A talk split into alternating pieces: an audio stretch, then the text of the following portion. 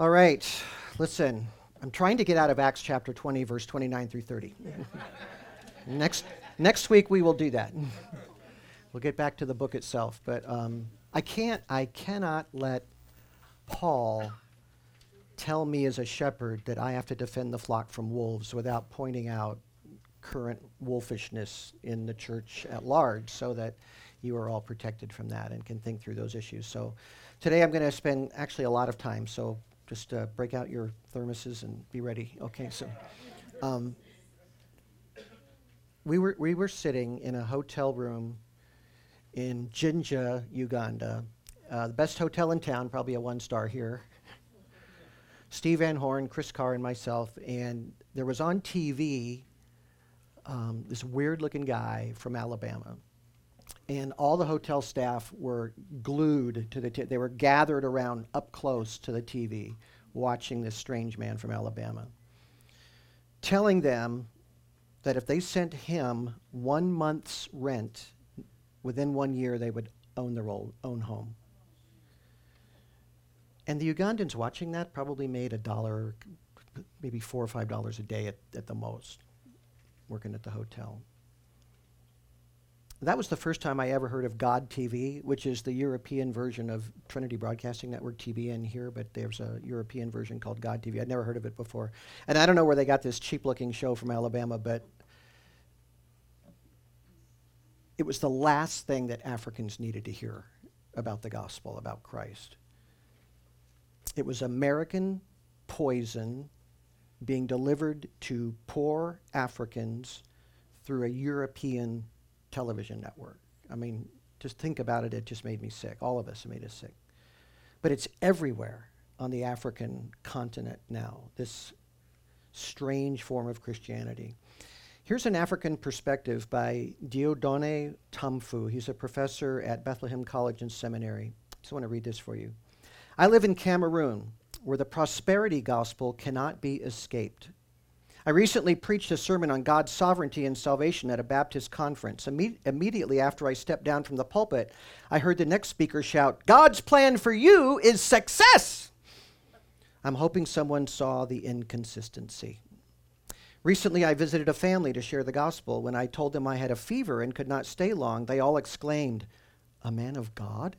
Sick?" A few weeks later, a woman asked me why I returned to Cameroon from the United States. I informed her that I came back to preach and teach the old and true gospel of Jesus because there were so many false gospels being preached. She asked what gospels I had in mind. I immediately sensed that she was not comfortable. But carefully and clearly, I said that there are false gospels that promise riches, health, and well-being in this life and teach that Jesus is the means to those ends. To this, she made what for her was a solid argument. Jesus became poor so that we might become rich. We are not meant to suffer. God has not destined us for anything but riches and health. Suffering, pain, and poverty are not the portion of a true believer because Jesus died to purchase those things for us. I have many more stories like this. They are more than I can recount because there is nowhere to hide in West Africa from the American idols of health and wealth. They have infiltrated even Orthodox churches. Preachers who are faithfully teaching the gospel cannot reach into their members' homes and shut off the televisions that constantly broadcast healing and miracle crusades. So what is Professor Tamfu worried about? I mean, what is this really strange version of Christianity? Well, he calls it the prosperity gospel, and that's what we call it here as well.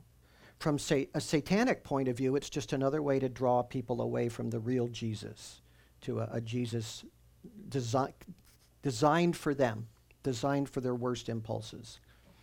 But that's the name for it.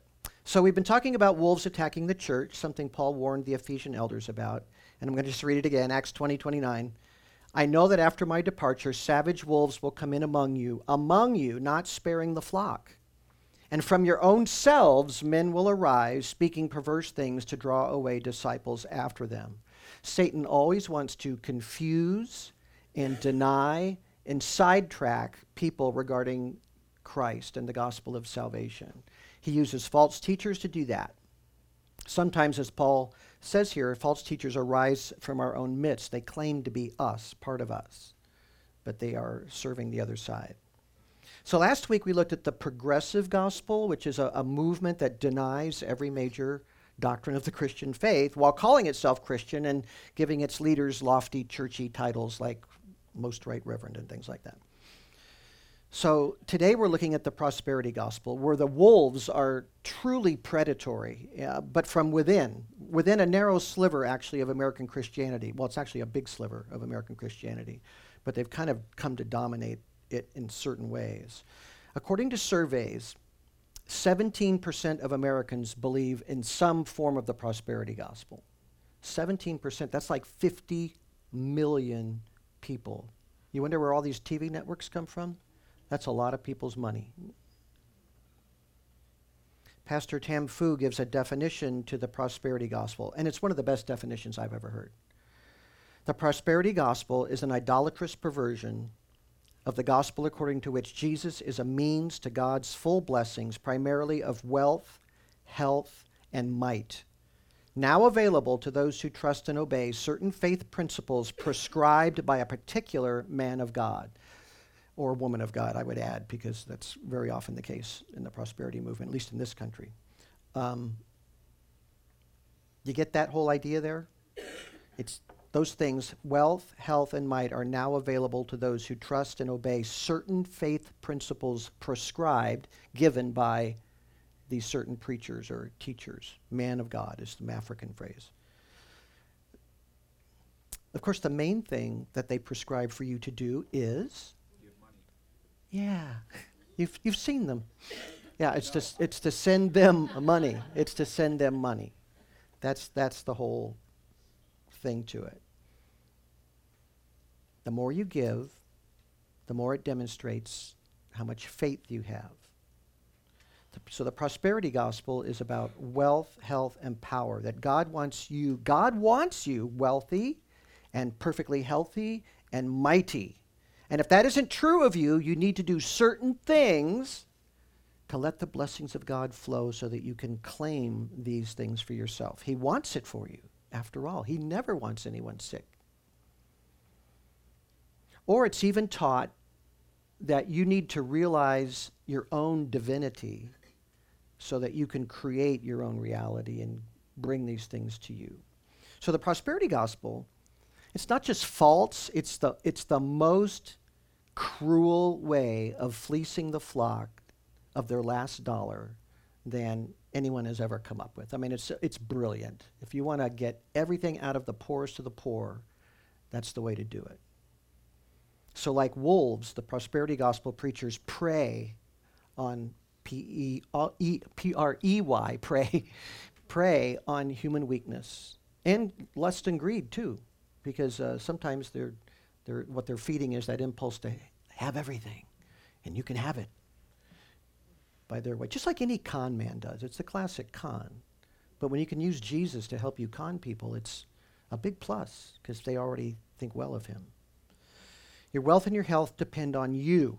And if it never works out what they promise, it's because you failed in faith somehow. There's always the next promise then after you failed to believe and receive your good thing. There's the next breakthrough. There's the next season of blessing or outpouring that's going to be revealed by the preacher. And they always come up with some clever names. Paula White, who's a prosperity gospel preacher, she declared as a word from God, this is 2019, this is what she said on television, I prophetically decree and declare deliverance and prosperity are yours in 2019. This is the year you will inherit your promised land. With obedience to the first fruits instruction and your faith, I believe your purpose, your year, your prosperity, and power will release blessing upon your entire year. Amen?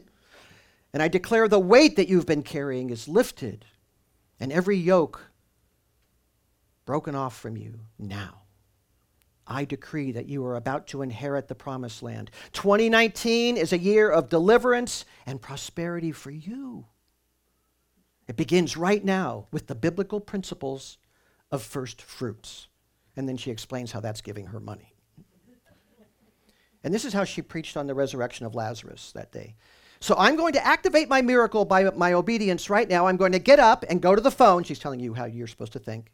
When you do that, she says, and put a demand on the anointing, you're, quote, going to make God get off his ivory throne. Now, that's actually blasphemy, saying that. This is the woman President Trump picked to give his inaugural prayer when he became president of the United States. Don't you miss this moment. If you miss your moment, you'll miss your miracle.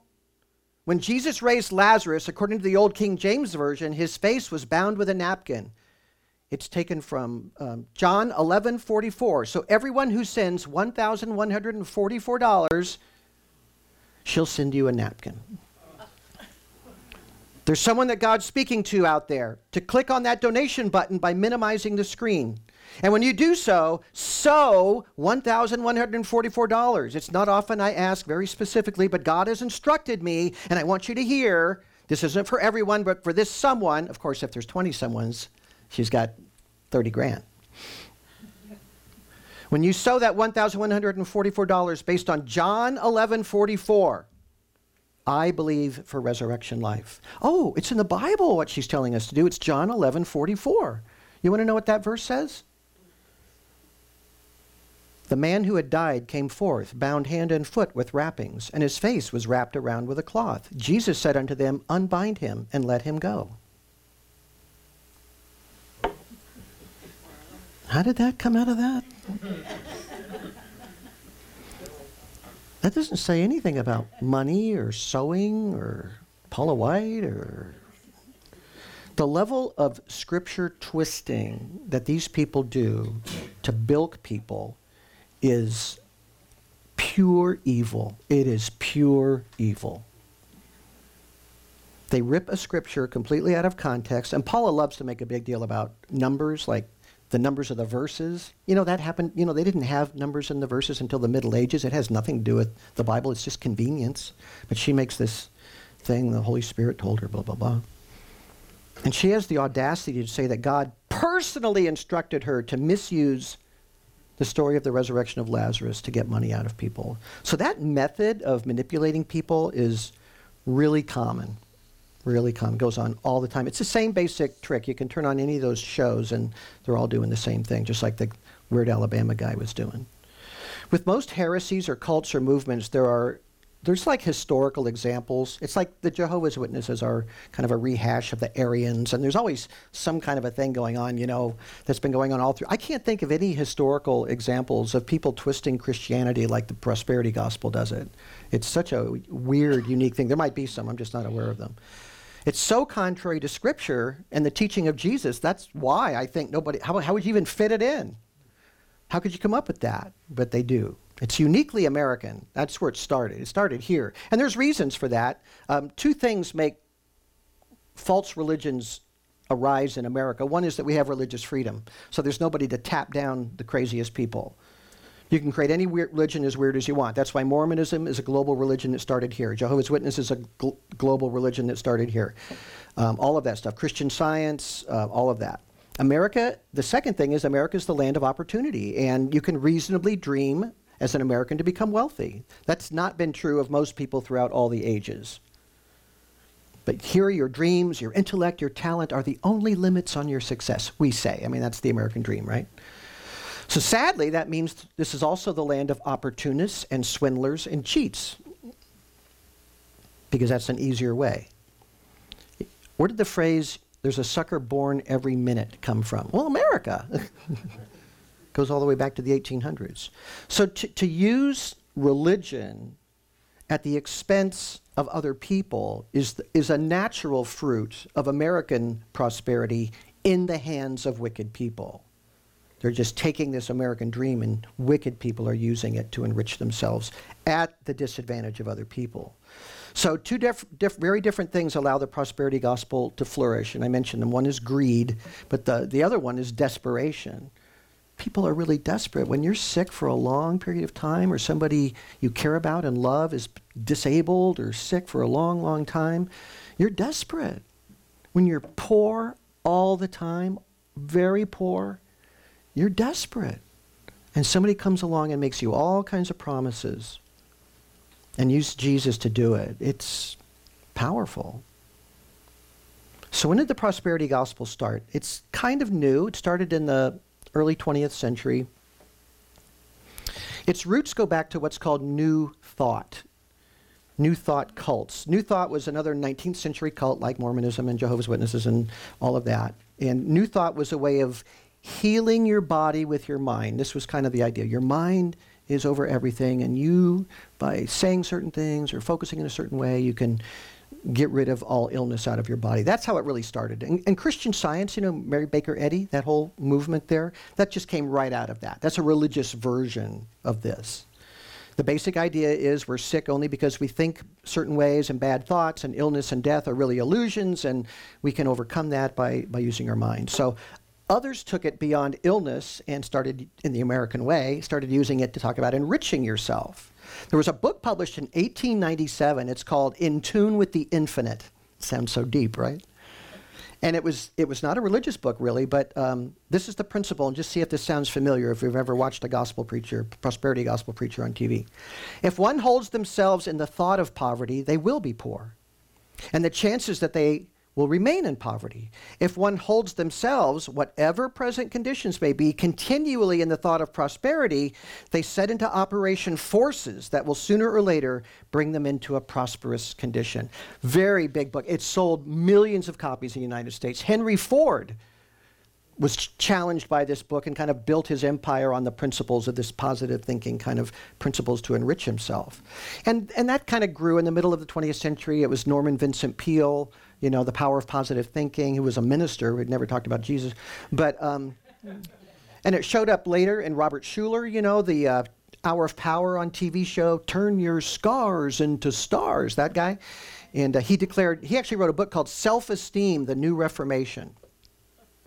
And that's the guy who had a glass cathedral. Now it's a Catholic church. Pentecostalism started in 1906. And some people, not all, some people within the Pentecostal movement blended with their excitement over the Holy Spirit concepts with these New Thought beliefs that were very common in the culture. It's always somebody in the church grabbing what's going on in the culture today and bringing it in. So they started combining these things. So there's a guy named E.W. Kenyon, very popular at the time, Pentecostal minister. He really created the Christian version of New Thought, cultism, with this doctrine he called Word of Faith, W-O-F, Word of Faith. You've probably heard that many times if you are around those circles. He wrote, I know that I am healed because God said that I'm healed, and it makes no difference what the symptoms may be in my body. What I confess, I possess.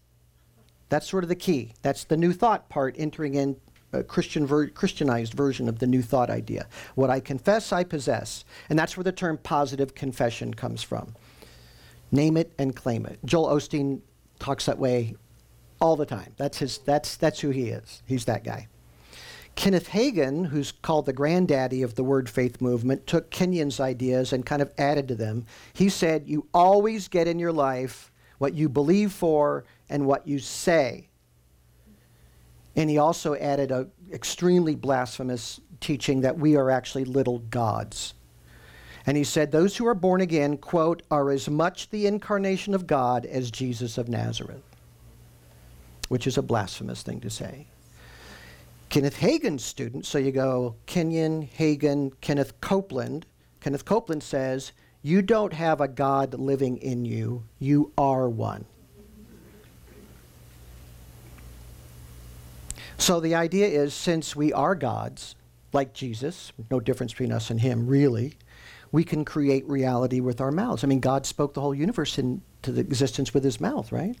So we can do that too. Now, it is extremely, completely blasphemous, but that's really what they teach, and it's very popular. Kenneth Hagin's ideas were widely disseminated through a magazine called The Word of Faith, and he founded Rhema Bible Training College in 1974. Rhema is a Hebrew word for word, so the Word of Faith.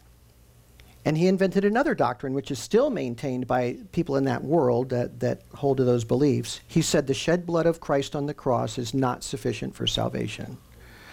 He wasn't adding works. He actually punished Jesus more in his mind. Now, here's what the Bible says. Okay, let's just talk about the Bible for a second. If you want to take a note, just write these verses down. Hebrews 9:22 says, all things are cleansed by blood, and without the shedding of blood, there is no forgiveness. That's what we believe.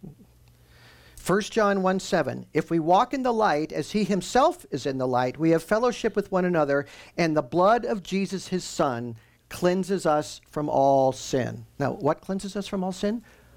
Thank you, good, you were listening. The blood of Jesus, his son. Romans 5:9, much more then, having now been justified before God, by his blood we shall be saved from the wrath of God through him. What saves us from the wrath of God through him? His blood. That's right, exactly right. Colossians 1:19-20, for it was the Father's good pleasure for all the fullness to dwell in him, and through him, Jesus, to reconcile all things to himself, having made peace through the blood of his cross. Through him, I say, whether things on earth or things in heaven. So there's no deficiency in the blood of Jesus Christ. There's a lot of texts like that. But that was not enough for Mr. Hagin. He taught that Jesus had to die spiritually. And he said, quote, spiritual death also means having Satan's nature. So he says that Jesus took Satan's nature and became satanic. And he went to hell and suffered in hell. And at the end of his suffering in hell, then he was born again. And he was the first person to be born again because he had this satanic nature. Now, no, that's not right. Even a novice Christian knows that at the end of Jesus' suffering on the cross, he said, it is finished. In fact, before he said that, he turned to the thief on the cross that professed faith in him, and he said, today I will be with you in paradise, not burning in hell. So it's pretty easy to kind of push that teaching aside, but it's taught, it's common. Jesus did not need to be born again. Jesus was not a sinner. More importantly, he's God in human flesh, right? So prosperity preachers really have a low view of the divinity of Christ because they raise themselves up to that same level of divinity when they say, I'm a God too. Or there's no difference between me and Jesus of Nazareth. Todd White, I don't know if you know who he is. He's got long dreadlocks and kind of a strange character. He's a prosperity preacher. He recently went on and on in a sermon. It's painful to watch. It's really painful to watch. He's talking, he says, on the tree, Jesus became a gossip. On the tree, Jesus became a child molester. On the tree, Jesus became a hater of God. Now, this wasn't just verbal gymnastics saying, you know, Christ bore our sins. He was not saying that. He was going beyond that. He was teaching this doctrine. Jesus became these things. That's not right. Jesus on the cross was holy. He's the Son of God. He's bearing the sin. Our sin. He's not becoming a sinner. He's not becoming a child molester or a Nazi or anything like that. He was holy. He's the spotless Lamb of God, bearing the penalty of our sin on the tree. He never took on a sinful nature. But the born-again Jesus doctrine is a really common part of these circles, these wolves, that they teach people. So we've got the Word of Faith, Positive Confession, the Little Gods doctrine, the Born Again Jesus doctrine. Those are all thoroughly heretical ideas. And that's all been pointed out to these people. I mean, Orthodox people have talked to these people, and they still don't care what you have to say. There's one more key component in the prosperity gospel, and that is the seed faith doctrine. And that was added by another disciple of these guys, Oral Roberts. I don't know if you remember Oral Roberts. If you're older, you remember him. He's the guy that tried to build a hospital, the City of Faith, instead of the City of Hope. He had built the City of Faith, and he was a horrible businessman, so now it's just a business center. It died, it was only up for 8 years or so. But he was the guy that said Jesus would kill him if you didn't send him money to finish the hospital. You remember that? It was on the national news. He saw a 900-foot-tall Jesus, and Jesus said, you're going to die if your people don't send the money to build this hospital. So we got it built, but it died anyway. But his key thing, this is how the preacher gets rich. Seed faith. You sow a seed to me, and you will reap the benefits from all of this. Now, if you decide to support Acton Faith Bible Church financially, I make no promises. There might be a depression and you'll lose your job. Easily could happen. But here's the title of his book, so you can just kind of tell. If you need healing, do these things. Now, see, to me, that would be a one-page book. Pray and seek God and ask him to heal you. If he does, that's wonderful. If he doesn't, he intends for you to suffer. That's my page. He's got a whole book. Do these things. Next book, The Miracle of Seed Faith. Send me money, you'll be blessed. The next book, Successful Living Through Seed Faith. So he just went on and on with that whole shtick. Seed faith is you give to get. And you always give to the prosperity preacher. Well, why? Why? Because, well, God speaks to them, and they have this special anointing and all of that. You always have to sow seed to them. They never say, you know what? Why don't you just sow seed to the poor this month? You give to the poor. You give to your local church. You give to a charity in your hometown, and God will answer your prayers. This is the year of prosperity for you, 2019. You give to the poor all year, and God, they never say that, ever say that. It's always send it to them. Minimize your screen. Click on the donate button right now. It's all there in John 11:44.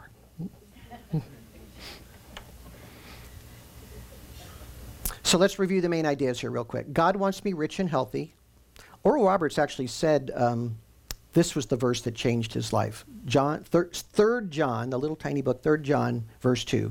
Beloved, I pray that in all respects you may prosper and be in good health, just as your soul prospers. There it is.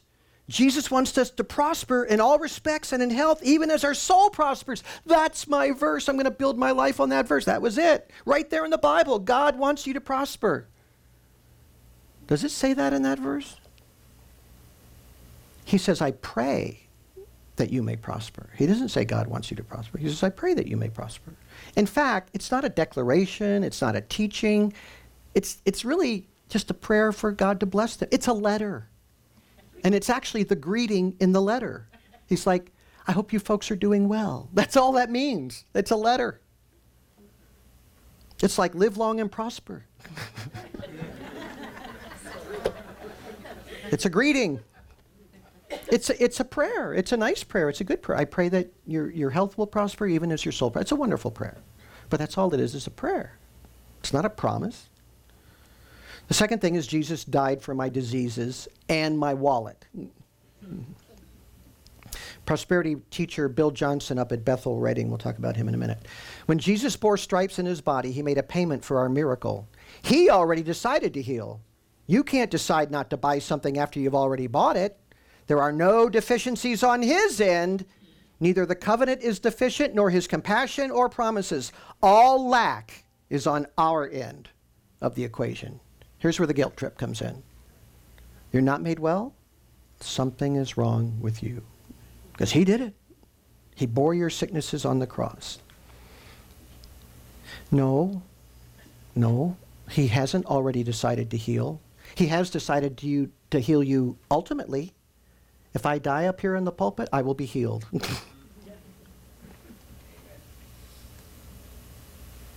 Paul had a thorn in his flesh, he said, from Satan, to keep him from exalting himself.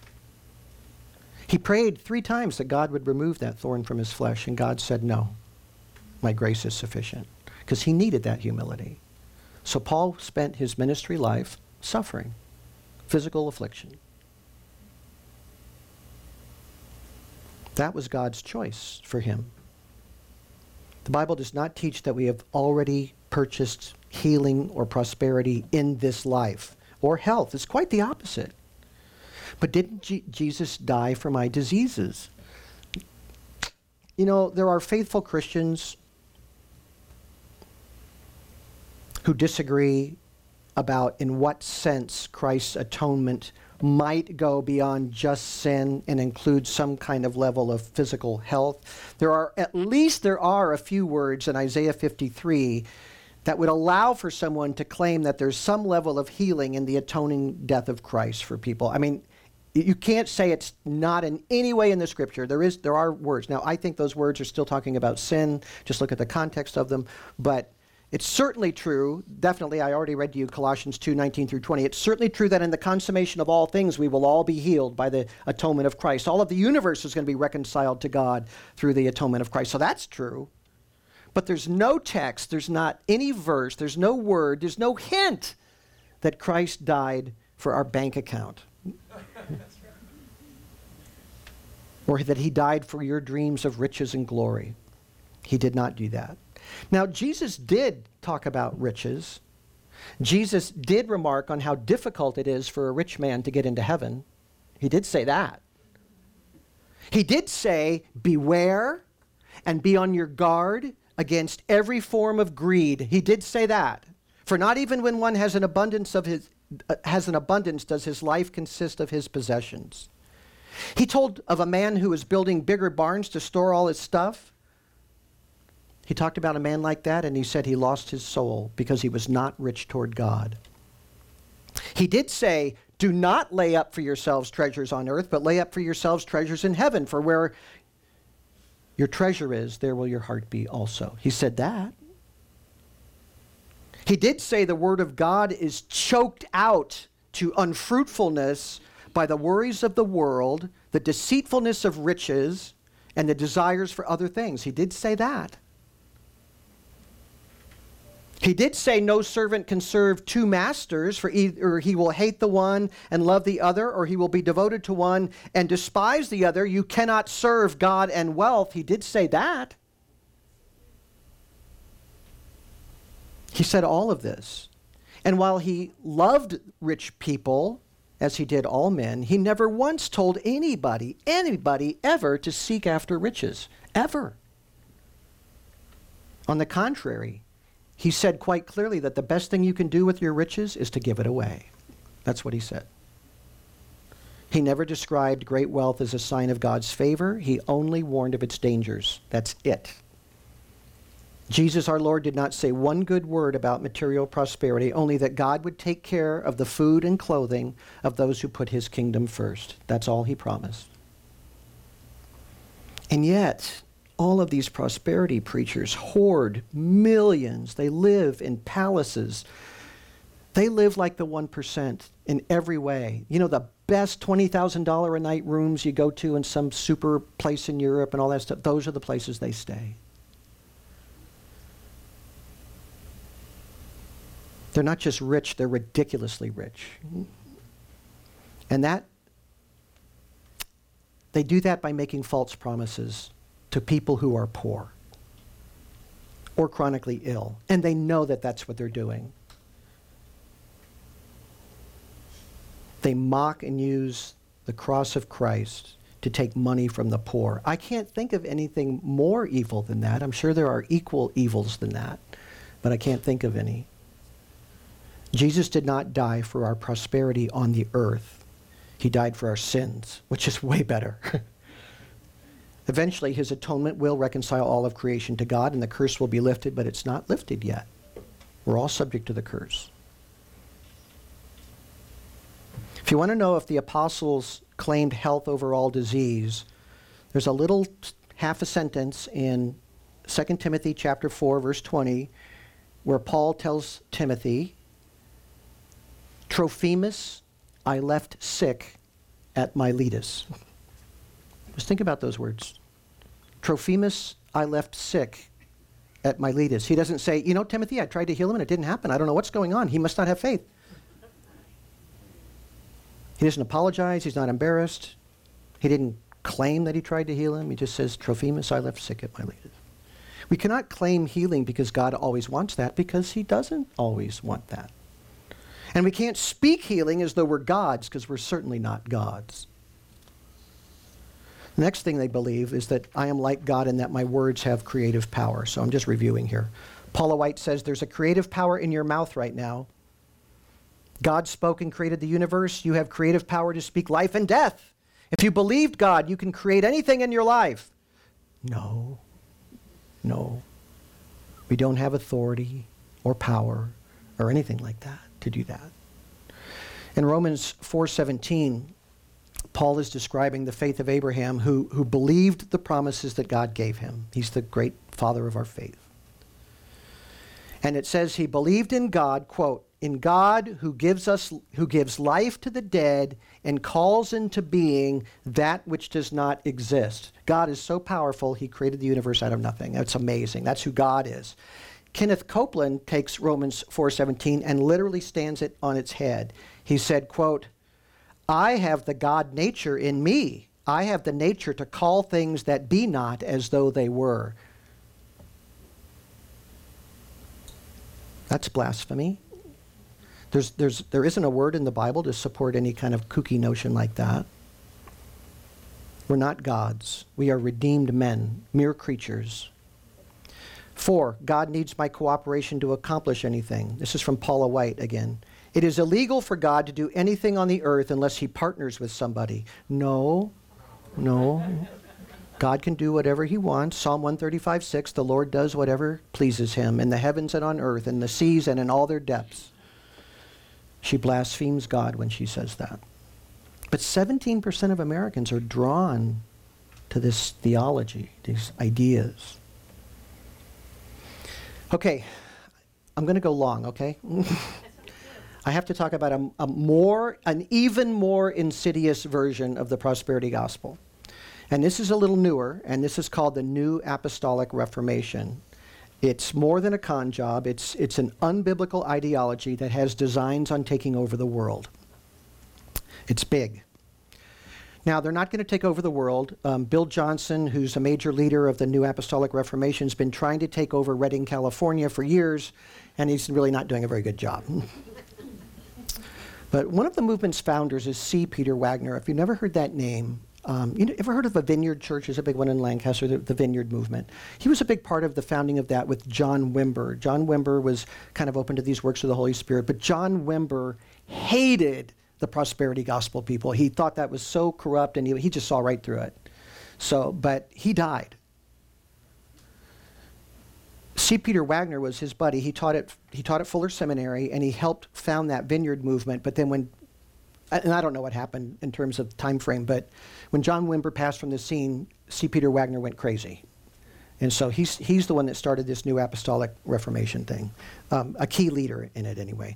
Now he declares himself to be an apostle, not just an apostle, but a grand apostle. In fact, he is the presiding apostle of the International Coalition of Apostles. Now in the South, they used to have a saying, he sure is a tonic to himself. Well, that's... When you start giving yourself titles like that, that's kind of like that, what that is. Anyway, I'm going to quote him a bunch. So he wrote a book called Is This Scriptural?, which is a great question. So he says, NAR, that's the New Apostolic Reformation, NAR embraces the largest non-Catholic segment of world Christianity. Yes, probably the entire African continent is one of those places, South America too. It's also the fastest growing segment and the only segment of Christianity currently growing faster than the world population. So what makes this unique? Well, he says, in 2001, the body of Christ entered into the second apostolic age. So the first apostolic age was when Peter and John and Paul were walking around. Now we're entering into 2001. So there are new apostles on the earth today. They're anointed by the laying on of hands to represent and speak for God on the earth. They are equal in authority with the original apostles, so their authority cannot be questioned. He says, we're in the second apostolic age, and in the government of the church must be in place with apostles and prophets, which brings us to the dominion mandate, he says. Dominion mandate? What's that? Well, he describes it. Our theological bedrock is what has been known as dominion theology. This means that our divine mandate is to do whatever is necessary, that's a scary phrase, by the power of the Holy Spirit to retake the dominion of God's creation, which Adam forfeited to Satan in the Garden of Eden. It is nothing less than seeing God's kingdom coming and his will being done on earth as it is in heaven. Now, we used to wait for Jesus for that. They call this the Seven Mountains Mandate. 7 things that have to be taken over. Government, media, entertainment, education, business, family, and religion. Now, if godly people took over all those institutions, I would be very happy. I would not be happy if these guys took over all of those institutions. Dominion has to do with control, he says. Dominion has to do with rulership. Dominion has to do with authority and subduing as it relates to society. In other words, what the values are in heaven need to be made manifest here on earth. Dominion means being the head and not the tail. Dominion means ruling as kings. So if you just listen to them teach, they don't emphasize the gospel, the death of Jesus Christ for sin. They emphasize building the kingdom of heaven on earth. That's what they're all about. I'm going to show you a video in a minute of some of the stuff that goes on with this. I've actually never heard an NAR preacher actually preach the gospel. Now, maybe they do and I don't hear about it, but I've never heard one. Here he goes. This is about wealth. If you check back through human history, you will find that three things, more than any others, have produced social transformation: violence, knowledge, and wealth. And the greatest of these is wealth. My sense is that we are looking at unbelievable quantities of wealth moving from control of the kingdoms of darkness to the control of the kingdom of God. Next principle, they totally reject what we call sola scriptura, that the Bible is our only authority. His second apostolic age apostles are just as authoritative as Peter and Paul. Here's his words. Some object to the notion that God communicates directly with us, supposing that everything that God wanted to reveal, he revealed in the Bible. This cannot be true, however. He also reveals new things to the prophets. Now, the worst element of this, and there's lots, but the worst is that the Bethel Redding Church, which is sort of the heartbeat of that in Redding, California, they put out a new Bible. It's called the Passion Translation. A guy named Brian Simmons is the main translator. He has a man who has no credentials whatsoever to translate Greek and Hebrew into the Word of God. He says he was a Bible translator when he was on the mission field in South America, but they talked to his mission director and the people that worked with him. They said, we didn't do that. And the mission director said he never translated anything. That's not his job. He was a church planter. So he kind of is not entirely honest about that. But we're going to show you a video right now. This is him on a show called Sid Roth's show. So go ahead and play that for me, would you? Listen to him about how he came to do this translation. Jesus Christ came into my room. He breathed on me. It felt like heaven's wind, the ruach, the breath, the wind of God that came upon me. And he spoke to me and said, I'm commissioning you to translate the Bible into the translation project that I'm giving you to do. And he promised that he would help me, and he promised me he would give me secrets of the Hebrew language. Do you believe when he blew on you there was an impartation for revelation? I do. I believe the spirit of revelation was given. And I have to say, when he breathed on me, in no way would I want to compare that to the writers of the New Testament, the original writers, Moses and the Torah and Ezekiel. He breathed on me so that I would do the project, and I felt downloads coming instantly. I received downloads. It was like I got a chip put inside of me. I got a connection inside of me to hear him better, to understand the scriptures better, and hopefully to translate. Are you finding that when people read the translation you're working on, that it almost does a mind bypass and goes directly into the heart? I think that's a brilliant way to say it. The poetic language of Hebrew and Aramaic release something inside of us. It's divine. It is full of revelation. There's flavor. It's like thinking with your heart. It's like heart level to heart level, spirit to spirit, deep calling out to deep. Passion is the operative word. Yeah, passion is the operative word.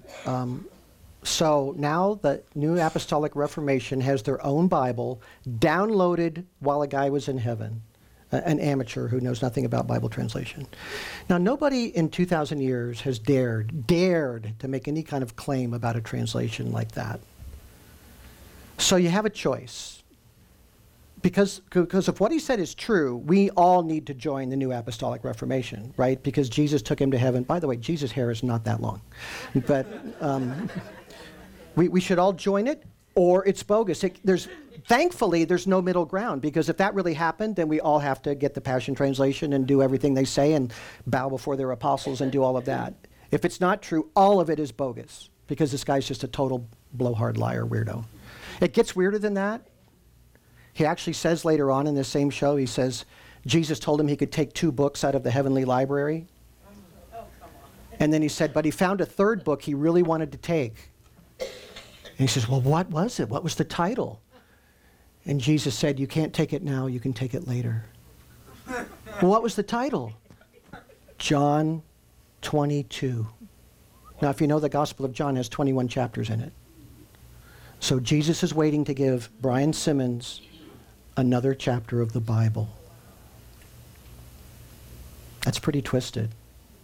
I hope he's never so arrogant as to create more scripture that he's going to add to the Bible. But that's what he says is coming. So they created their very own inaccurate translation. Now, NAR leaders and prosperity teachers have started to combine. They're kind of separate movements, but the person that brought them together is Benny Hinn. He actually had family marry into the NAR people, so now they work together, they minister together, which is really perfect, because right at the time this was happening, God raised up Costi Hinn, who is Benny Hinn's nephew. I know him personally. And in your bulletin there's recommendations of sources from Costi Hinn. Costi came to the Lord, gave up the $20,000 a night hotels and his fancy supersonic cars and all of the stuff he bought with all the money stolen from poor people through Benny Hinn's ministry. And he is the godliest guy, he's the most humble guy, sweethearted guy, loves his family, but told Benny Hinn to his face he needed the Lord. And he was in great sin. And it's a wonderful story. So I would check out those things there. But anyway, I have to show you one more video. This one's a little bit longer, but Bill Johnson, the Redding guy, is in this next video, and Che Ahn, he's the Asian, at least part Asian guy that's standing in the middle doing a lot of talking. He's an apostle of today. Okay, so we're going to show you this. This is from Bethel's Transformation Now conference, June 12th, 2020, and they're going to end racism. They're going to bring racism in the church to an end. So let's see how they do it.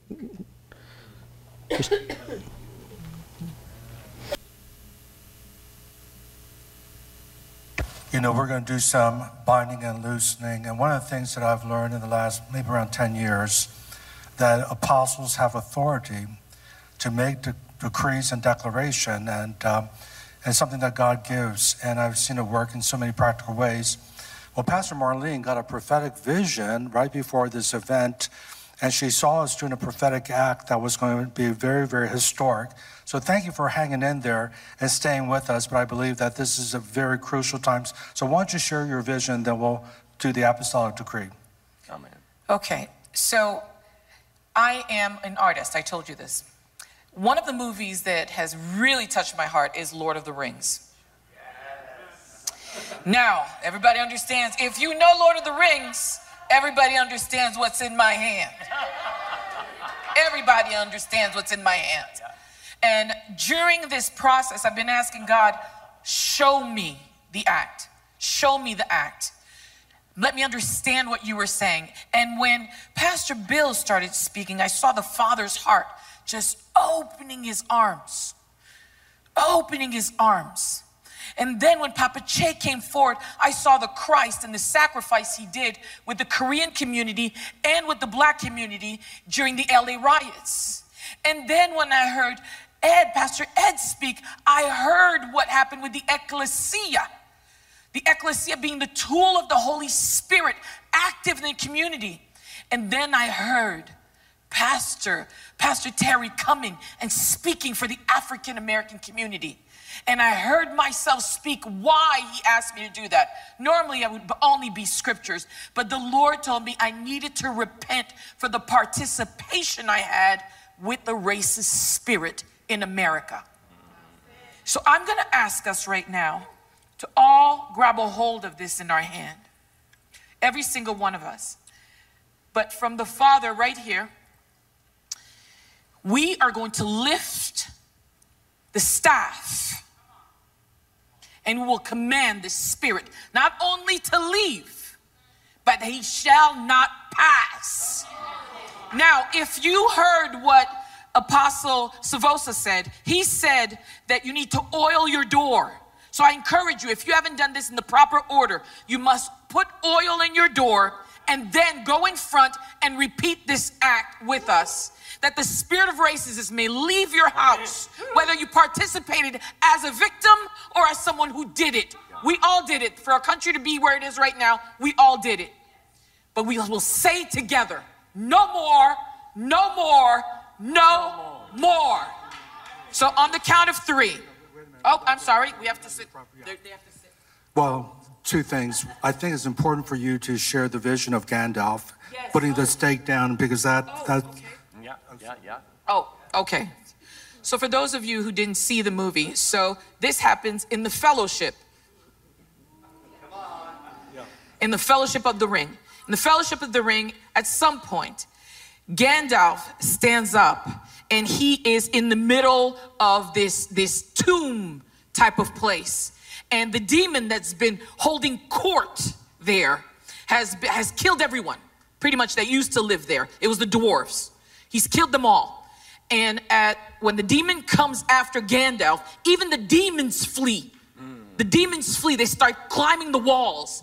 And out of nowhere, Gandalf realizes the only thing that will stop this demon is if he stands there and confronts it, toe to toe, eye to eye, and tells him, this is the line. And the demon is in full authority, in full manifestation of its presence. It's just roaring in front of Gandalf.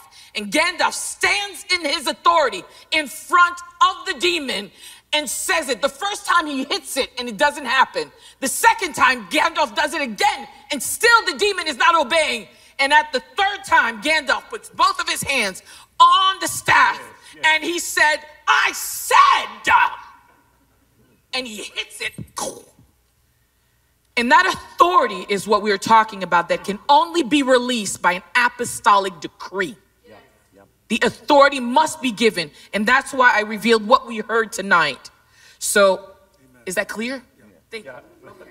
So, please stand up with us. So if you can stand, because you're standing in authority, because you're all kings and priests. And all of us, we're an apostolic people. So as an apostolic team, with the authority that God's given to us, we decree and declare that racism will end. It's over in the ecclesia from this night forward in Jesus' mighty name. Let's lift it up and bang it. Hallelujah. Come on, give him a praise over. Repeat with us. Thou shalt not pass. No more. Amen. Amen. I'm sorry, we did it twice. We need one more. One more. We need you to agree with us. Okay. On the count of three, on three, shout with us. 1, 2, 3.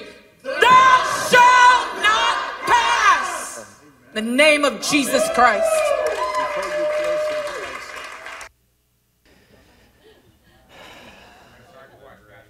I know.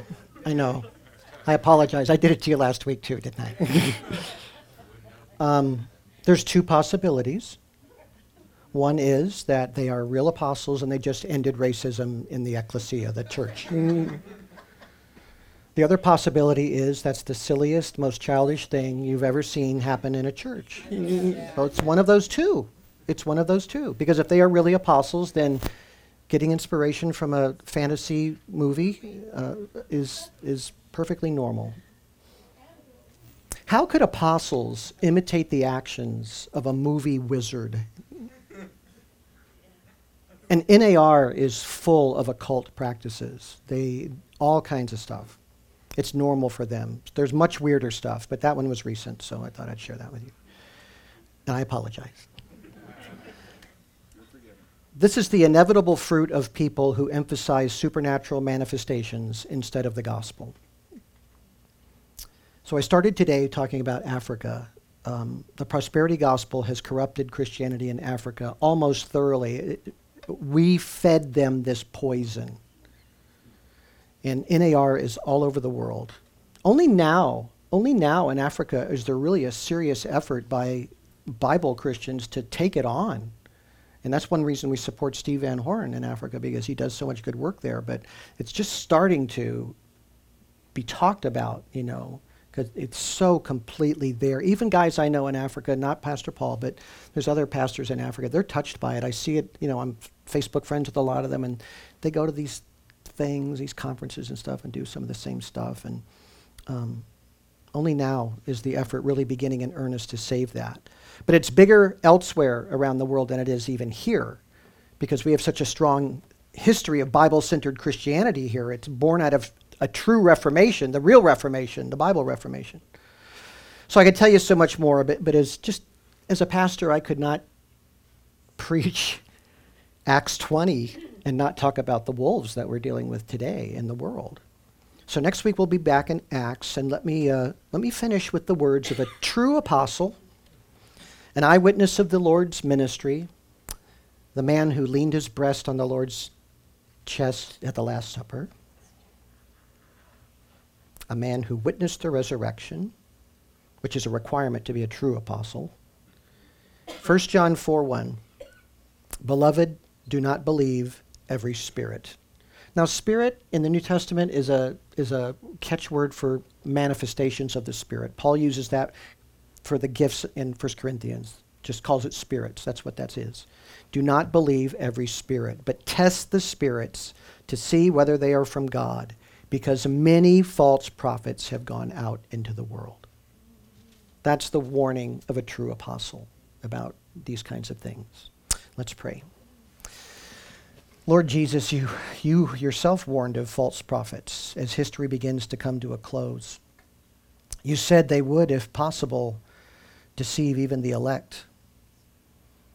So give us, our dear Savior, such a love for your word and the true gospel, your shed blood for sin, that we would never be led astray from that, no matter what we are promised.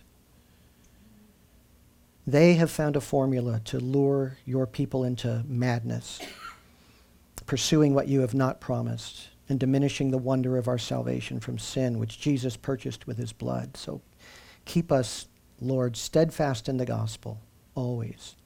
We ask in your name. Amen.